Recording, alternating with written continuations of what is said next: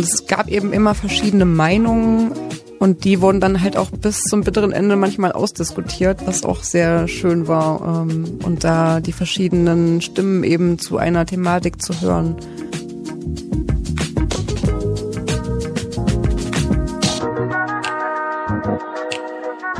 Kapitelrauschen, der Literaturpodcast für Mecklenburg-Vorpommern. Herzlich willkommen zum ersten Literaturpodcast. Ich bin Anna Ahlers und begleite euch durch die erste Folge heute mit der Greifswalder Autorin Theresa Steigleder. Die habt ihr gerade am Anfang auch schon gehört. Wir haben zusammen das Poetencamp 2020 nochmal Revue passieren lassen, an dem Theresa jetzt schon zum dritten Mal teilnehmen durfte. Junge Autoren und Autorinnen aus Mecklenburg-Vorpommern bekommen auf dem Poetencamp die Gelegenheit, sich knapp eine Woche mit ihren literarischen Texten zu befassen und wurden in diesem Jahr dabei von dem Autor Bertram Reinecke und der Autorin Isabel Lehn unterstützt. Organisiert wird das Ganze vom Literaturhaus Rostock und stattgefunden hat es in Prillwitz bei Neubrandenburg. Auch ich war im August vor Ort und habe erstmal ein paar Eindrücke der Teilnehmerinnen und Teilnehmer für euch festgehalten. Rillwitz ist ein ziemlich idyllischer kleiner Ort an einem großen See, der Liebs. Wir haben morgens immer unsere mitgebrachten Texte besprochen, jeweils zwei. Und nachmittags ist unser Gruppentext entstanden oder beziehungsweise die sechs Gruppentexte, die wir auch bei der Lesung präsentiert haben die äh, immer im Vier-Stunden-Takt quasi erweitert wurden um fünf Zeilen, bis sie am Ende so quasi eine Seite oder bis anderthalb Seiten lang waren manchmal auch beim Frühstück noch oder auch abends noch kurz vor zwölf oder einen Text weggeschickt an alle. Es ist ein wahnsinniges, tolles und reichhaltiges Arbeitspensum, was wir abreißen. Die eingereichten Texte besprochen, uns gegenseitig Kritik gegeben, die Texte verändert, ähm, was eine sehr tolle Art ist zu arbeiten, weil man sehr gute, konstruktive Kritik für das eigene Schreiben kriegt und sofort eigentlich weiterarbeiten kann. Ich hatte noch nie so einen Kontakt mit anderen AutorInnen. Also sehr coole Leute, sehr, sehr liebe Betreuer mit Bertram und mit Isabel. Es war die Lektorin von Isabel Lehn hier vom Fischer Verlag, hat uns Tipps gegeben, wie es im Betrieb so abläuft.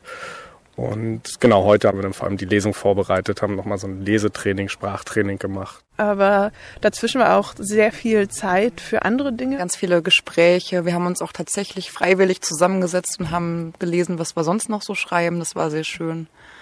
Auch die Gruppendynamik hat mir richtig gut gefallen. Also wir passten auch menschlich sehr gut zueinander. Ich war zum Beispiel auch jeden Tag baden, das war super. Ja, gemerkt, wie wertvoll das ist, wenn man darüber spricht und so ein bisschen aus seiner eigenen kleinen Gedankenblase rauskommt und wenn man das so intern in seinem Gehirn als irgendwie wertvoll legitimiert hat, dann ist es ganz gut, dem so eine Realitätsprüfung anzuschließen und schauen, ob das besteht. Ja, das waren die Eindrücke vom Poetencamp 2020 und bei mir als Gast ist jetzt Theresa Steigleder, eine der Teilnehmerinnen. Schön, dass du da bist. Ja, hallo, schön, dass ich hier sein darf. Du bist eigentlich in Thüringen geboren, im Thüringer Wald. Ähm, Literaturwissenschaften studiert, als letztes in Greifswald, mhm. wo du dann auch äh, leben geblieben bist, sage genau. ich mal. Jetzt arbeitest du in Greifswald eben als Autorin, organisierst aber auch Lesebühnen und poetische Slams, wie du sie gerne nennst, und gibst Schreibworkshops. Gerade schreibst du an einem Roman mhm. und ähm, das Internet sagt über dich mit Sonne im Herzen und Vogelscheiße im Haar. was ja. genau sagt das über dich aus, Theresa? Ja, was genau das aussagt. Ich habe das bei Facebook mal hingeschrieben, ganz am Anfang, als ich mir die Seite gemacht habe. Und es sagt einfach aus, dass mir sehr oft in meinem Leben Vögel ins Haar geschissen haben. Ja, es ist wirklich sehr oft passiert. Mhm. Ich glaube, sehr viel öfter, als es anderen Menschen passiert. Und ich mag Vögel sehr gerne und ja, hab's dann einfach als Glückssymbolik gedeutet. Auch, Soll ja, ja, bekanntlich auch Glück genau. bringen, ne? Mhm. Okay. Ähm, Synonymfinderin steht da auch zwischen den ganzen mhm. Auflistungen, Dichterin, Autorin. Ähm, nennen deine Freunde dich so oder kommen Menschen manchmal zu dir und sagen, ey Theresa, wie, wie ist nochmal das Wort für ja, so damals, im, als ich noch studiert habe und wenn es dann so um Hausarbeiten ging und ich die kontrolliert habe für Freundinnen oder Freunde, da habe ich dann schon immer mal Synonyme gefunden, die dass nicht das gleiche Wort irgendwie dreimal auf einer Seite immer zu benutzt wird. Hm. Ja, genau. Sehr wortaffin. Ja. Wie sich das auch gehört für eine angehende Autorin, beziehungsweise Mhm. man kann dich auch eigentlich schon Autorin nennen. Eigentlich schon, ja. Ähm, ich ich denke immer so, kreative Schriftsteller sind die Menschen, die sich für den Weg entschieden haben, ja, gegen den Kreislauf äh, des Kapitalismus, Ja. wenn man das so sagen kann. Voll. Auf jeden Fall, da bin ich sehr drin. Also im Nichtsystem quasi, ja. Mhm. Mhm. Cool. Ähm, ja, du wohnst jetzt in Greifswald, in MV, Erfurt, wo du herkommst. Kann man das eigentlich vergleichen? Was würdest du sagen, was sind die beiden schönen Seiten dieser Gegenden? Von Mecklenburg-Vorpommern die zwei schönen Seiten. Oder, ähm, Oder ver verglichen? Im Verglichen mit Genau. Thüringen. Äh, ich kam zum ersten Mal nach Greifswald 2000, 2013, genau.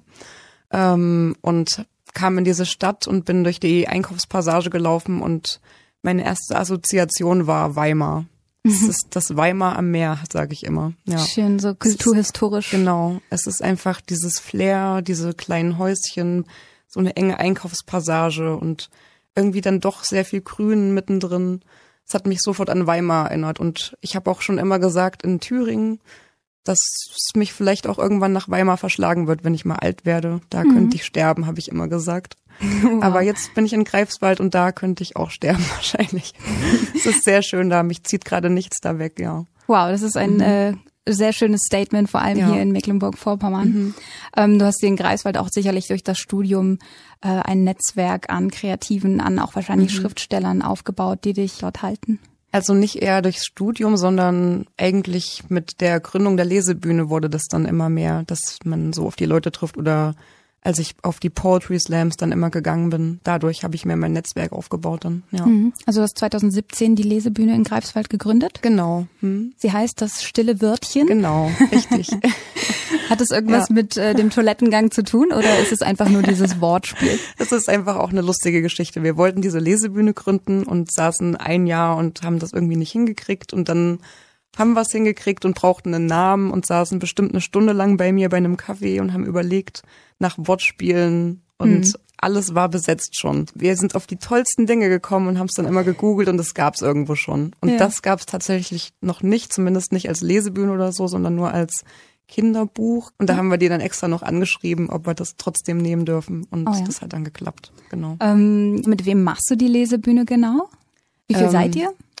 Also wir haben zu zweit angefangen als Organisatoren, Menschen quasi. Mit dem Thies aus Greifswald mache ich das noch. Ähm, der war auch schon beim Poetencamp übrigens. Letztes, letztes Jahr war der, genau. Mhm.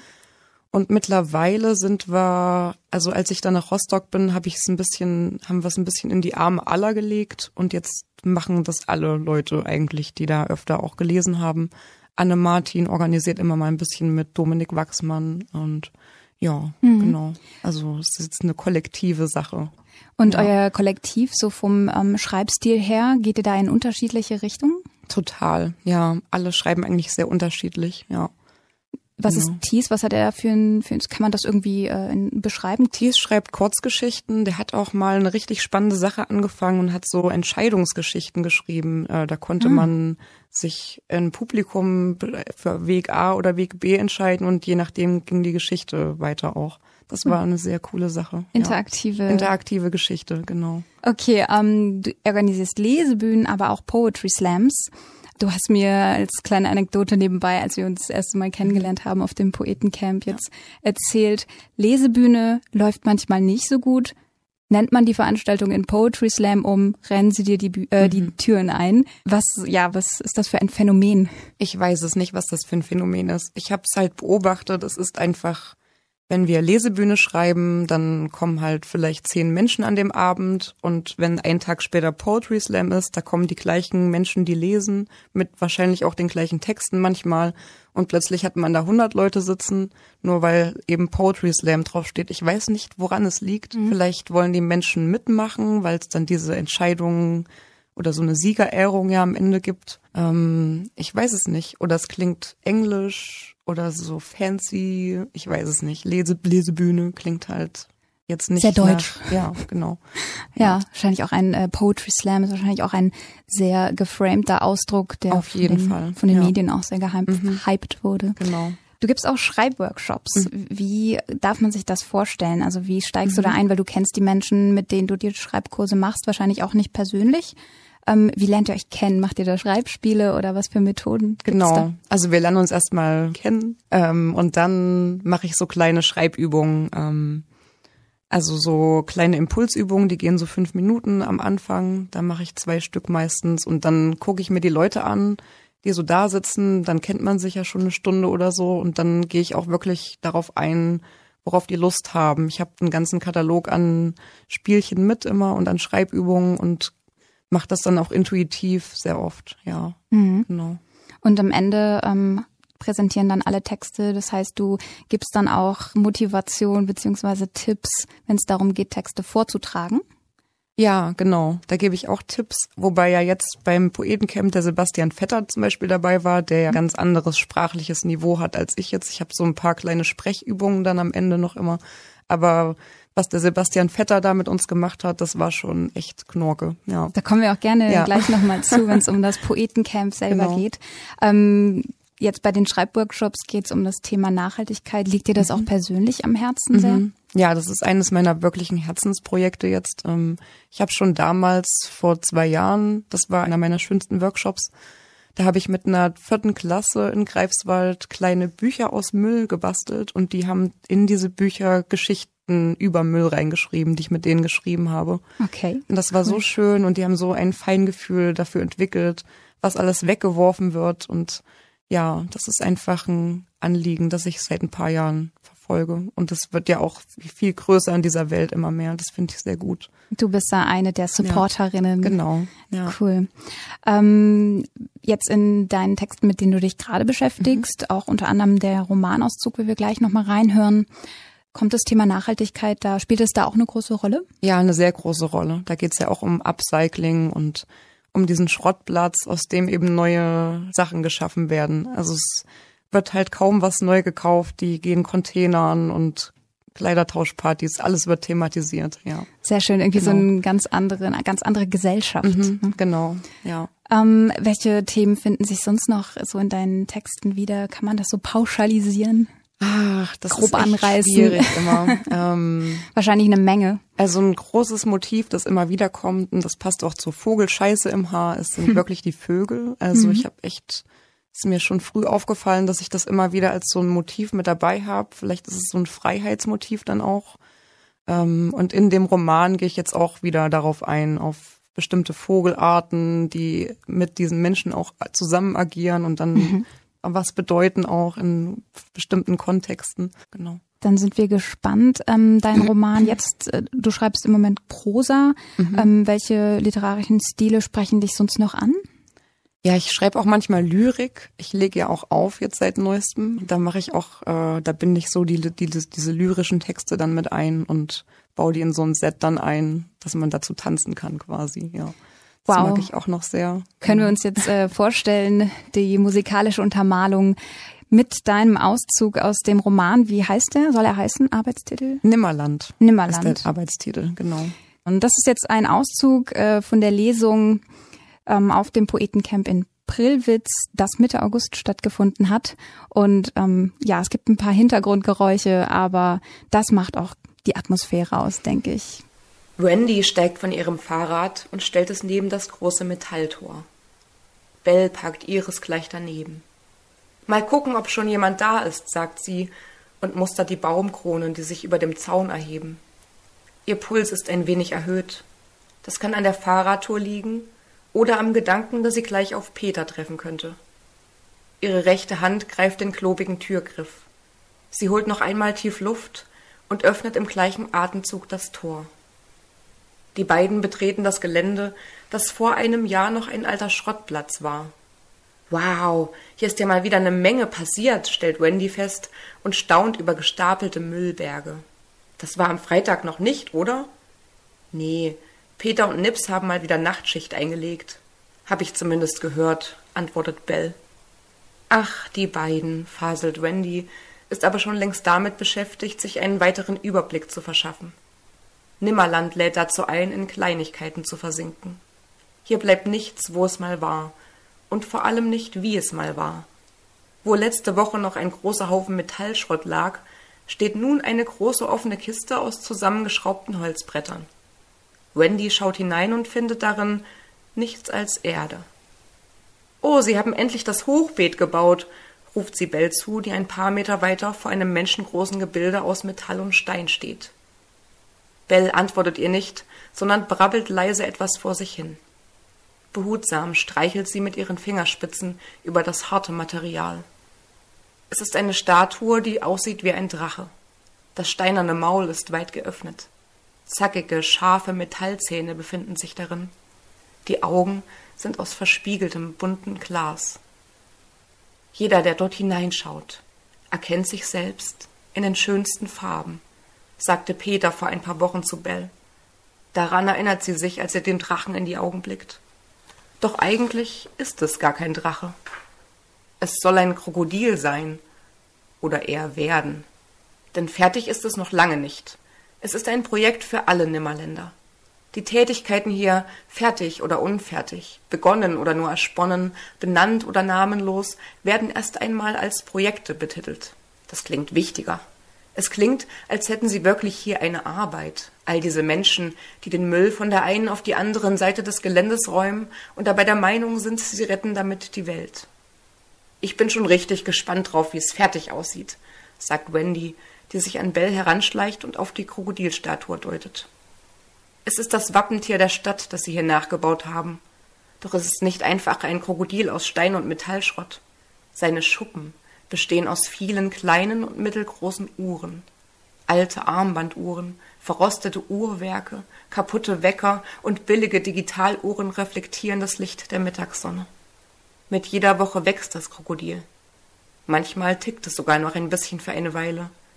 Es war eine der ersten nimmerländischen Ideen, das Wappentier der Stadt aus vielen Uhren nachzubauen. Damit wollen sie zeigen, dass sie etwas Wichtiges erschaffen, dort hinten am Meer, am Ende der Welt. Sie wollen Fördergelder von den hiesigen Ämtern, um Nimmerland als Projekthof zum Laufen zu bringen. Und um ihre Verbundenheit zu zeigen, liegen jetzt schon an vielen Orten der Kleinstadt Flyer aus, die um Mithilfe bitten. Wir brauchen dich. Ein Auszug äh, aus Theresa Steigleders Roman Nimmerland hier im Literaturpodcast. Ähm, Theresa, du bist hier bei mir.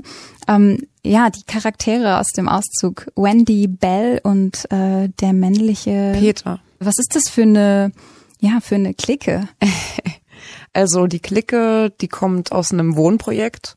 Die wohnen da in einer fiktiven Kleinstadt in Mecklenburg-Vorpommern und kämpfen auch dafür, dass keine neuen Häuser gebaut werden, sondern alte eben neu besetzt werden. Und dann gibt's eben noch Nimmerland und das gehört quasi Peter. Das hat er geerbt. Das ist ein alter Schrottplatz. Und da kommen dann noch ganz viele andere Charaktere dazu. Das ist ja quasi ein Peter Pan-Thema, das ich da neu aufleben lasse. Die verlorenen Jungs, die nicht erwachsen werden wollen. Ja. Wobei bei mir der Fokus auf den Frauen liegt, äh, im Gegensatz zu Peter Pan. Ähm, weil da ist es ja wirklich auf den verlorenen Jungs und vor allem auf Peter Pan und ich fokussiere mich auf Wendy und Tinkerbell und Tiger Lily, genau. Ja, du Die gibst kommt dem, dann auch noch, ja. Du gibst dem Ganzen dann so einen femininen Genau. Push, sag genau, ich mal. richtig. Ähm, wie kommst du auf diese Figuren? Also sind das größtenteils Erfahrungen aus deinem eigenen Leben? Mhm. Also ich nehme mir so ein paar Menschen aus meinem Umfeld und da so bestimmte Charakterzüge, die lasse ich damit einfließen. Die wissen auch alle schon Bescheid. Ich habe das schon alles ein bisschen abgeklärt auch. Ähm, es gibt ja wirklich ganz viele solche Projekte, nicht nur in Greifswald, sondern auch in Rostock und in Berlin und in Leipzig. Das ist ja gerade wirklich, da geht ja so der Trend hin, den ich echt auch gut finde.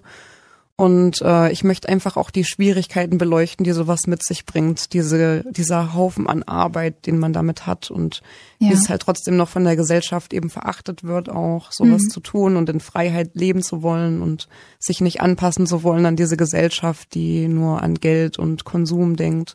Dieses unendliche Wachstum eben. Ne? Mhm, genau. Ähm, wie ist das? Mich hat Nimmerland auch so ein bisschen an die Landflucht erinnert, die ja auch Mhm. in Dörfern in Mecklenburg-Vorpommern herrscht, wo ja die Menschen in die in die Stadt flüchten und man findet leere Dörfer vor, verlassene Häuser, die einfallen. Du erzählst jetzt, Nimmerland ist eher in der Vorstadt. Aber gibt es da trotzdem als MV-Verbindung so die Idee, dass es davon inspiriert ist? Mitunter, ja. Also es gibt auch noch ein anderes Projekt, das davon sprechen die dann immer, wie das sein sollte und woran sie sich so ein bisschen orientieren wollen. Das ist dann wirklich so ein bisschen ländlich auch. Ähm, und da wollen die eigentlich wieder hin. Das ist quasi eine Stadtflucht. Und, ja. Ah, okay. Du hast gerade ähm, nochmal angesprochen, die Arbeit, die hinter solchen Projekten steht. Mhm. Bist du selber auch Teil so eines Projektes? Ja, würde ich jetzt einfach mal so sagen, ja. Und es ist halt echt, also mh, was viele nicht sehen, ist, ähm, dass diese ganzen Projekte stattfinden, zusätzlich zu Jobs noch, die diese Menschen eben machen. Und äh, dass es eben ehrenamtlich alles stattfindet, dass es dafür kein Geld gibt und dass es einfach nur um das Prinzip geht, dass wir eine Welt erschaffen wollen, in der sich es eben leben lässt, noch in 20 Jahren dann, in der man eben recyceln kann und kaputte Dinge nicht wegschmeißt, sondern repariert und Mhm.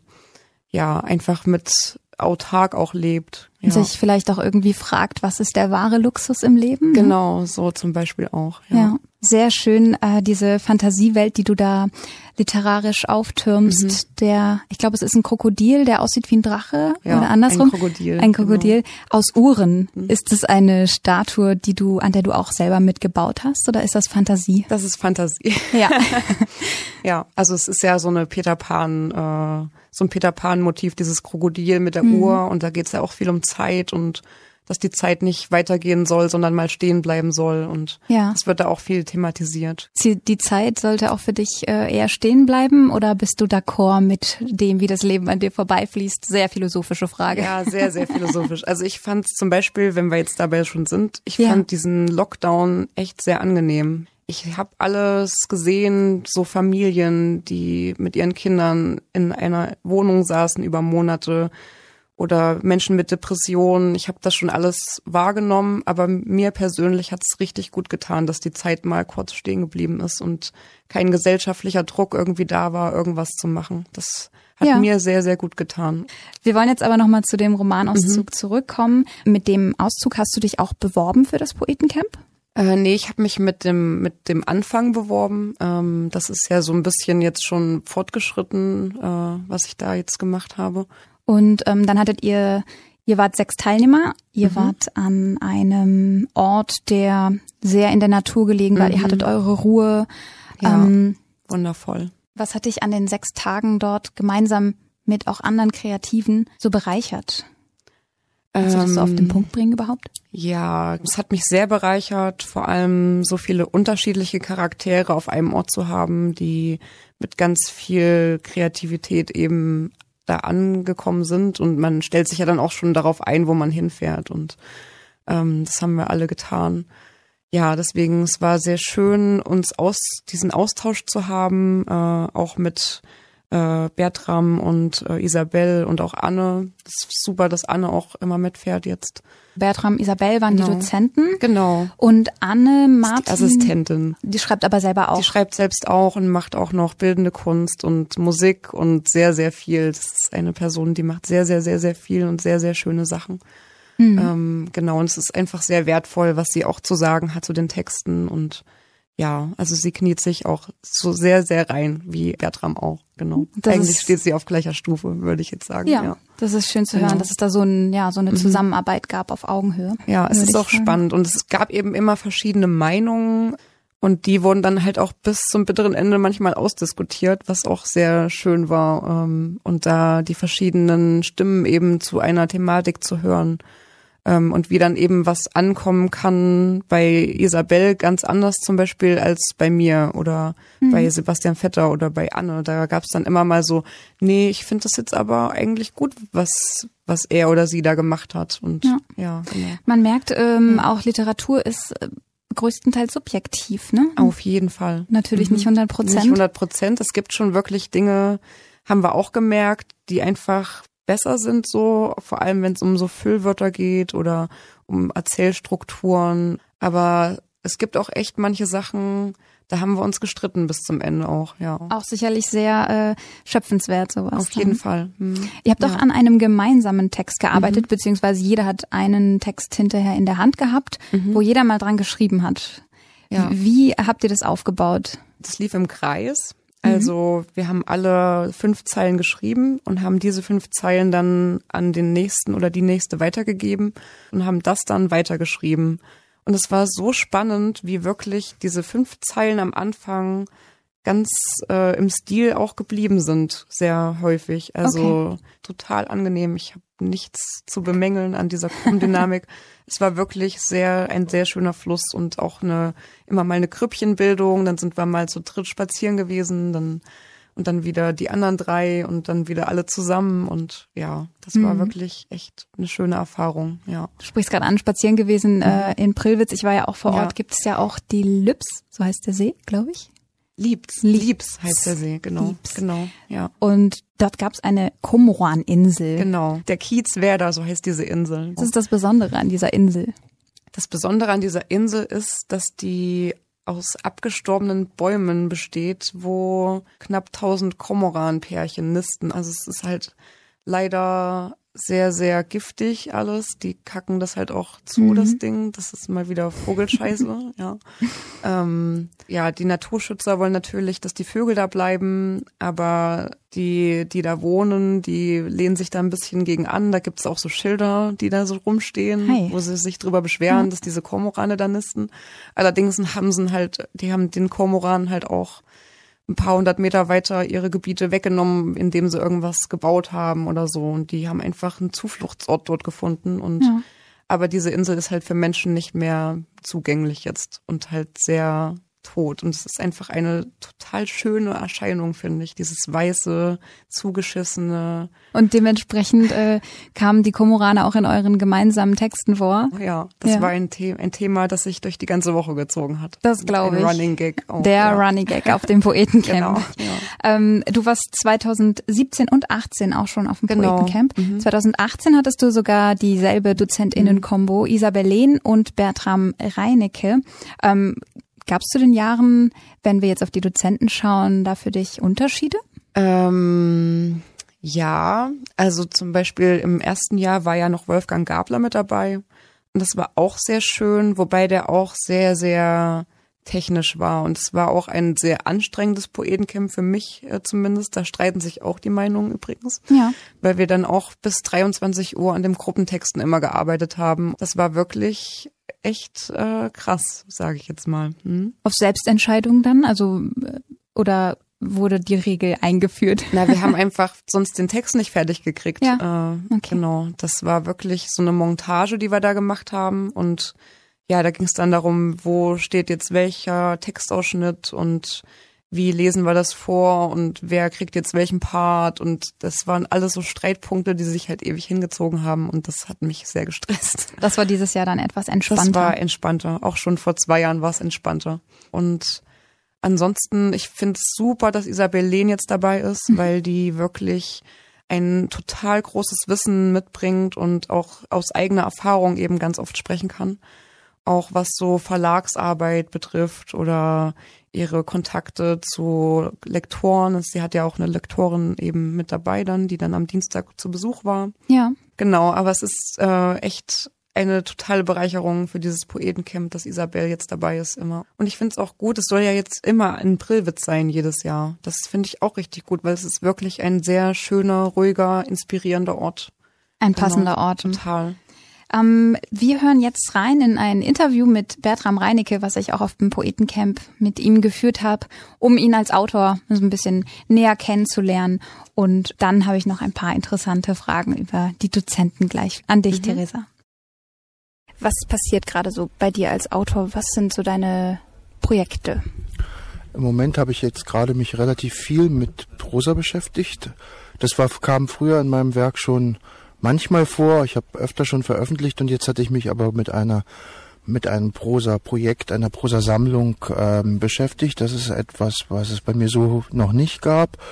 Und ansonsten sitze ich immer mal wieder an meinen Montagen. Ähm, das sind so die Dinge, die ähm, ja in meiner Produktion gerade passieren. So. Hier auf dem äh, Poetencamp motivierst du ja auch äh, oder unterstützt angehende Schriftsteller. Wo liegen da deine Schwerpunkte als Autor? Also was äh, liegt dir am Herzen, was du den Teilnehmern vom Poetencamp ähm, mitgeben möchtest? Also wichtig ist bei aller Motivation, die natürlich sehr wünschenswert ist, ähm, ist natürlich auch wichtig, dass sie nicht mit großen Illusionen in den ähm, Literaturbetrieb gehen. Ähm, man kommt ja sehr idealistisch. Dann, dass ähm, Schreiben eben auch Arbeit ist und dass man sich diese Arbeit am Detail auch wirklich macht und dass der Text dann auch wirklich wächst. Auch das ist sehr wichtig und muss immer wieder neu eingeübt werden.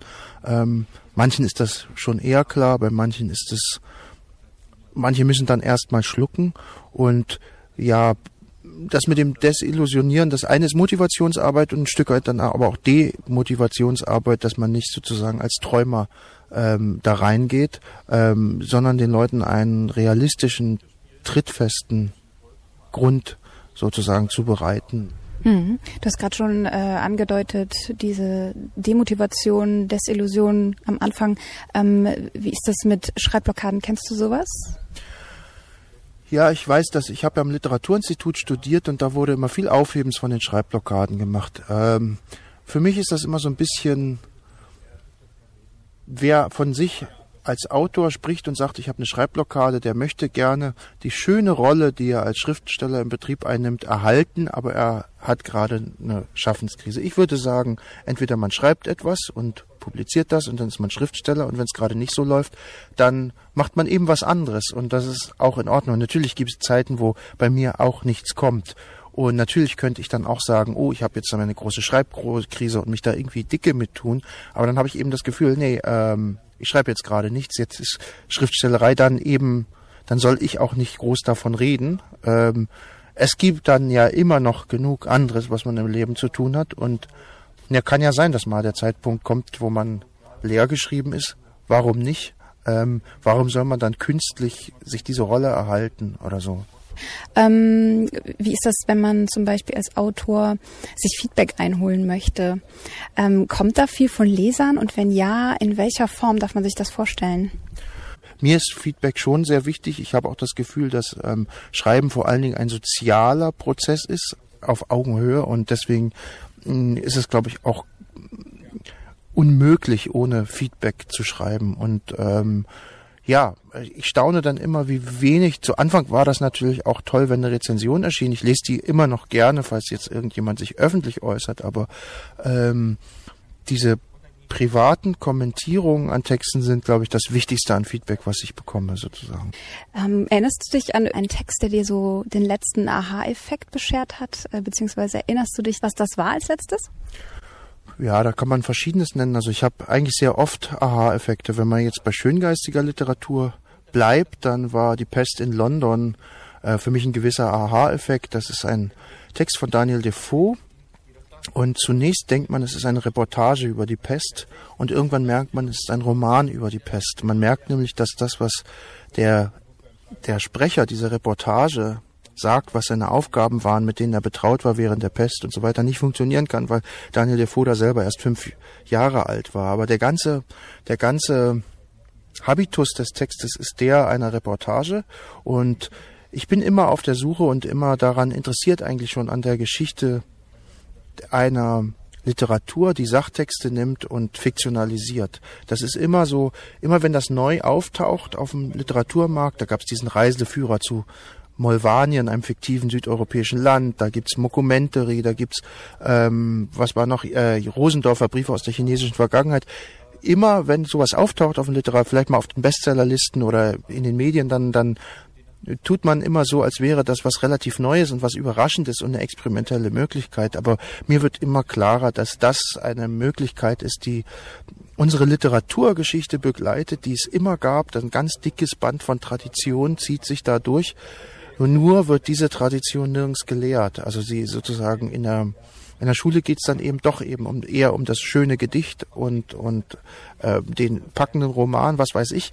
Ähm, diese tra ganze Tradition wird irgendwie von immer wieder ausgeblendet und das ist eigentlich ziemlich verrückt. Und äh, ich war dann froh, dass dann auch Daniel Defoe noch mal stärker an dieser Tradition Anteil hat, als ich dachte. Das ist nämlich immer dieses eigene Anliegen kann man natürlich umso stärker verfolgen, je, je, je stärker ähm, berühmte Namen daran beteiligt waren. Bertram Reinecke, ähm, einer der Dozenten vom Poetencamp 2020, was im August äh, in Prillwitz stattgefunden hat. Theresa, du warst eine der Teilnehmerinnen und bist jetzt hier bei mir zu Gast im Podcast. Ähm, Bertram arbeitet in Leipzig, hat aber, genau. wie ist sein MV-Bezug? Er ist hier aufgewachsen in irgendeinem kleinen Dorf, glaube ich. Ja. Und war auch in Greifswald äh, und ist aber jetzt in Leipzig und hat da auch seinen Verlag. Jo. Genau, wir haben es gehört, er ist damit beschäftigt, Montagen zusammenzuschnibbeln, ist auch sehr eher so ein Theoretiker, wenn es an die Herangehensweise der Erstellung eines Textes geht. Wie ist das, wie hat das auf dich gewirkt, Theresa? Ja, schon ein Theoretiker und ein Analytiker auch. Mhm. Und äh, er geht sehr, sehr tief rein. Aber er sieht auch schon das große Ganze und äh, versucht das dann auch in Zusammenhang zu bringen, so die Kleinigkeiten mit dem Gesamtbild. Er kann das echt gut, finde ich. Äh, wir haben ja, ich, wir haben ja jetzt seit drei Jahren zusammengearbeitet an ja. meinen Texten quasi. Und es ist auch sehr viel hängen geblieben. Wie war so die Kombo Isabel Lehn, Bertram Reinecke? Ähm, wie hat sich das ergänzt? Super hat sich's ergänzt. Also Isabel kommt dann nochmal anders, äh, weil sie, sie ist ja wirklich auch sehr viel unterwegs und auf Lesungen und hat da einfach wirklich einen ganz großen persönlichen Pot an Erfahrungen, den sie mitbringt und den sie halt auch überall einfließen lässt. Isabel Lehn, auch jetzt mit ihrem letzten Roman, war, glaube ich, Frühlingserwachen. Frühlingserwachen, genau. Ja, sie geht ja. da ja in eine sehr autobiografische, mhm. ähm, ich würde sagen auch feministische Richtung. Ja, voll, ja. Ist es das auch, da, wo du dich wiederfindest? Ja, ich finde mich schon in einigen Dingen wieder. Ähm, aber besonders habe ich mich wirklich in den Gesprächen wiedergefunden, die wir miteinander hatten. Wir haben wirklich über persönliche Erfahrungen auch geredet, dann halt auch vor der ganzen Gruppe und es war wirklich ja. sehr, sehr spannend und äh, da ist wirklich sehr viel hängen geblieben, auch an Herangehensweisen, wenn ich mich jetzt an einen Verlag wenden will oder wenn ich jetzt von einer wenn ich jetzt von jemandem angeschrieben werde, der mich bucht für eine Lesung, wie der Umgang damit ist. Und okay. das ist wirklich sehr, sehr wichtig so gewesen. Und ich glaube, das kann Isabel mehr bringen als zum Beispiel Bertram, der ja mhm. so, so, kleine Lyriklesungen macht dann in Leipzig. Ja. Ich glaube, er organisiert auch manchmal eigene. Ja. Fachwissen, was man als Autor oder Autorin wie du ähm, mhm. irgendwo auch herbekommen muss. Ne? Ja, genau. Es so ist einfach im Erfahrungsaustausch dann. Ja. Sowas ähm, nimmt man dann mit von Autoren und Autorinnen, die einen dann eben wie ein Dozent unterstützen oder auch sicherlich von Autoren und Autorinnen, die du selber persönlich kennst? Nehme ich auch mit. Ich kenne ja ganz gut die Franziska Hauser, mit der rede ich auch manchmal über sowas. Wir haben uns jetzt lange nicht gesehen, aber ich hoffe, wir sehen uns bald mal wieder. Franziska Hauser ist ähm, Schriftstellerin aus Berlin genau. und Fotografin, glaube ich, auch. Und ne? Fotografin. Ne? Und mit der habe ich wirklich richtig viel über Schreibprozesse geredet. Wie schreiben wir? Sie schreibt wirklich jeden Tag mindestens eine Seite. Und das mhm. ist ihre Herangehensweise, die habe ich noch nicht geschafft. Mhm. Aber ja, sie hat ganz viele coole Gedankenspiele mit mir gemacht, äh, so mit Romanfiguren. Stell dir vor, die sitzen jetzt an einem Tisch, deine ganzen Romanfiguren. Was würden die sagen? So solche Übungen, damit man sich besser in die Reihen versetzt. Und wow. das wiederum habe ich dann weitergegeben auf dem jetzigen Poetencamp an alle anderen und so zieht das seine Kreise. Und das ist echt schön. Das mag ich an der Szene. So bildet sich die Szene genau. halt auch irgendwie selber fort. Richtig. Ja, ich meine, Literatur kann man ja auch studieren, aber mhm. auch mit Künstlern ist es so, dass die wahren Künstler eben daraus hervortreten, die sich ähm, auch neben dem Studium im Leben eben damit Total, beschäftigen. Ja, es ist so spannend. Da hatten wir auch viele Gespräche drüber, dass jetzt nicht unbedingt eine Literaturwissenschaftlerin halt Romane schreibt. Das ist halt jetzt einfach so. Aber es ist viel spannender eigentlich, wenn jetzt eine Klimatologin wie Rieke zum Beispiel ankommt und einen Roman über Klima auch wirklich schreibt. So, das ist wirklich da hängt noch mal ganz viel Wissen dahinter so und äh, sich die Zeit nimmt ne? genau ne? neben ja. einem Job stelle ich genau. mir ziemlich ähm, ambitioniert vor mhm. wenn man da dann noch einen Roman auf hinlegt auf jeden Fall ja auf jeden Fall wie ist das bei dir wo siehst du dich in fünf Jahren was meinst du eine Idee in Nimmerland sehe ich mich in oh fünf ja Jahren. sehr schön sehr schön ja. das nee, hoffe wirklich, ich auch für dich äh, wirklich ich bin ich also das was ich da schreibe das möchte ich auch irgendwie leben. Also ich weiß, dass das in der Form nie stattfinden wird, aber in ähnlichen Formen versuche ich auch äh, einen nachhaltigen Lebensstil irgendwie auf einem auf einer ländlichen Ebene bei Greifswald zu finden dann auch. Schön. Genau. Und äh, ja, ich hoffe, dass der Roman in fünf Jahren endlich mal fertig ist. Du schreibst dir deine Zukunft. Genau, richtig. Das ja. ist schön zu hören. Ja. Gibt es denn auch äh, Pläne an Verlage ranzutreten? Ja, und das habe ich jetzt wirklich mir mitgenommen vom Poetencamp zu 100 Prozent. Ich werde jetzt nicht warten, bis ich irgendwie zur Hälfte fertig bin mit Schreiben, sondern ich ich schreibe jetzt so viel es jetzt noch geht in einem Monat oder so und dann schicke ich es jetzt wirklich auch mal raus. Weil wenn ich dann jemanden habe, der schon mal drauf guckt Mhm. und wenn ich ein Ziel habe, wofür ich das mache und nicht nur für mich selbst, dann kriege ich das auch hin. Ich muss es für Ja. irgendwen immer machen. Das ist so ein Antrieb. Gesellschaftskrankheit oder so, dass wir nicht hinkriegen, für uns selbst schöne Dinge zu fertig zu machen. Das äh, mache ich sehr gerne dann. Und das tust du auch, denke ich. Genau. Ich danke dir, Theresa, Ja. dass du hier warst und äh, Gerne. in unserem ersten Literaturpodcast. Hoffe, du hattest äh, Spaß und konntest auch was Auf jeden rausziehen. Fall, Ja. Ähm, wir kommen jetzt zu der Kategorie von Stefan Lesker und er wird uns in jeder Folge mit seinen Beiträgen zur Literatur bereichern und heute verschafft er uns etwas mehr Klarheit rund um den literarischen Begriff Novelle. Rascheln aus dem Zettelkasten. Fundstücke aus der Literaturgeschichte mit Stefan Leska. An der Novelle scheiden sich die literaturwissenschaftlichen Geister. Böse Zungen behaupten gar, es gebe so etwas gar nicht, da bisher keine wirklich trennscharfen Kriterien benannt werden konnten, die eine Novelle vom Rest der literarischen Texterzeugnisse abgrenzen könnten. Und tatsächlich, es gibt einige eher abenteuerliche Definitionsversuche. Mitunter liest man, eine Novelle sei eine Gattung mittlerer Länge. Generationen von Schülern würden empört aufschreien, wenn man ihnen weismachen wollte, dass der Schimmelreiter, der ja als Novelle durchgeht, ein Text mittlerer Länge sei. Eigentlich ist er doch ziemlich lang. Was soll mittlere Länge überhaupt heißen? Welche Extrempunkte setzt man an, um die Mitte zu finden? Als relativ kurzen Text könnte man Wolfgang Borcherts Küchenuhr nehmen, je nach Ausgabe ein bis zwei Druckseiten lang. Ein langer Text wären beispielsweise Uwe Jonsons Jahrestage, über 1700 Seiten. Mathematisch betrachtet wäre ein Text mittlerer Länge dann genau 1700 plus 1 geteilt durch 2, also 850 und eine halbe Seite lang. Der Schimmelreiter wäre also keine Novelle, er wäre zu kurz. Und hier wird der Aufschrei der Schüler noch größer. Dass solche Definitionsversuche Unsinn sind, wird jeder einsehen. Nun kann man aber auch sagen, dass eine Novelle immer um ein zentrales Symbol herum aufgebaut ist. Und damit kommt man schon viel weiter. Hauke Heinz Pferd bei Theodor Storm, der berühmte Falke bei Giovanni Boccaccio, das Marmorbild bei Josef von Eichendorff. Fast alle Novellen haben tatsächlich eines dieser sogenannten Dingsymbole, die wie ein Leitmotiv die Handlung strukturieren und immer wieder auftauchen. Aber haben das nicht auch Romane? Bei Uwe Jonsson ist es die New York Times, bei Günter Grass ein Schlaginstrument aus Metall, und dennoch würde niemand behaupten, die Jahrestage oder die Blechtrommel wären Novellen. Aber wir sind jedoch schon klüger. Novellen müssen anscheinend ein Dingsymbol haben, Romane dürfen es. Trotzdem, nächster Versuch. Es gibt wohl nichts, zu dem Goethe sich nicht geäußert hat. Und so existiert aus dem Munde des Dichterfürsten auch eine Begriffsbestimmung der Novelle. Sie zeichne sich durch eine unerhörte Begebenheit aus. Gemeint ist damit ein markantes Ereignis, das im Mittelpunkt stehen soll. Eine Neuigkeit ist also strukturgebendes Moment, wie es im Begriff der Novelle, der ja auf lateinisch novus, neu, jung zurückgeht, schon anklingt. Novellare bedeutet Neuigkeiten erzählen. Auf die Smalltalk einleitende Frage, was gibt's Neues, erzählen wir unserem Freundeskreis also Novellen. Es ist aber tatsächlich mühsam, eine Novelle über die unerhörte Begebenheit, die sie bestimmen soll, zu definieren. Denn ist es nicht unerhörte Begebenheit genug, wenn ein kleiner Junge beschließt, nicht mehr zu wachsen und das dann auch tatsächlich so eintritt? Irgendwie ist die Blechtrommel also doch eine Novelle?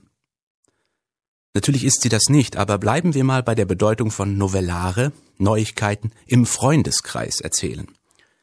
Denn tatsächlich scheint es so, dass Novellen häufig in einer Gesellschaft erzählt werden.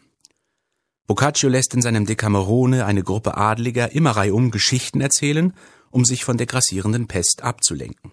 Neben vielen anderen kopiert Goethe dieses Muster und lässt in seinen Unterhaltungen deutscher Ausgewanderten eine Immigrantengruppe erzählen. Die Geschichte vom Schimmelreiter wird schließlich auch in einer Kneipe zum Besten gegeben. Novellen scheinen in der Literaturgeschichte also ihren Sitz vornehmlich im sozialen Leben zu haben. Aber eine einheitliche Gattungsbestimmung lässt sich nur schwer finden. Die Novelle ist eine sich stetig verändernde Gattung und unterliegt somit historischen und gesellschaftlichen Veränderungen. Will man also wissen, warum ein Text sich Novelle nennt oder warum er das gerade nicht tut, muss man schauen, was für eine Novellendefinition zu seiner Zeit maßgebend war. Eine Novelle letztgültig zu definieren ist schwer, aber man kann Merkmale formulieren, die für sie mehr oder weniger typisch sind. Wenn Sie übrigens heute eine Novelle schreiben wollen, wird Ihr Verlag Ihnen was husten. Novellen verkaufen sich nicht. Die Leute wollen, wenn überhaupt, Romane lesen. Im 19. Jahrhundert war das noch anders. Da war es en vogue, Novellen zu verfassen. Schreiben Sie heute also Roman unter Ihren Text, auch wenn Sie eine Novelle geschrieben haben. Niemand wird den Unterschied bemerken. Rascheln aus dem Zettelkasten. Fundstücke aus der Literaturgeschichte mit Stefan Leska. Danke dir, Stefan. Und die Erklärung hat auch mir einen besseren Durchblick in der Vielseitigkeit der Novelle verschafft. Damit geht die erste Folge unseres Kapitelrauschen Podcasts aber auch schon zu Ende. Es sei noch angemerkt, wenn ihr noch mehr über das Poetencamp 2020 erfahren wollt und die Texte der anderen diesjährigen Teilnehmerinnen und Teilnehmer hören möchtet, dann könnt ihr das auf dem YouTube-Kanal des Literaturhauses Rostock. Danke, dass ihr dabei wart und zugehört habt. Und wenn ihr den Podcast wie eine Novelle weiter verbreiten wollt, würde uns das natürlich sehr freuen. Ich bin Anna, sag vielen Dank und verabschiede mich von euch. Kapitelrauschen, der Literaturpodcast für Mecklenburg-Vorpommern.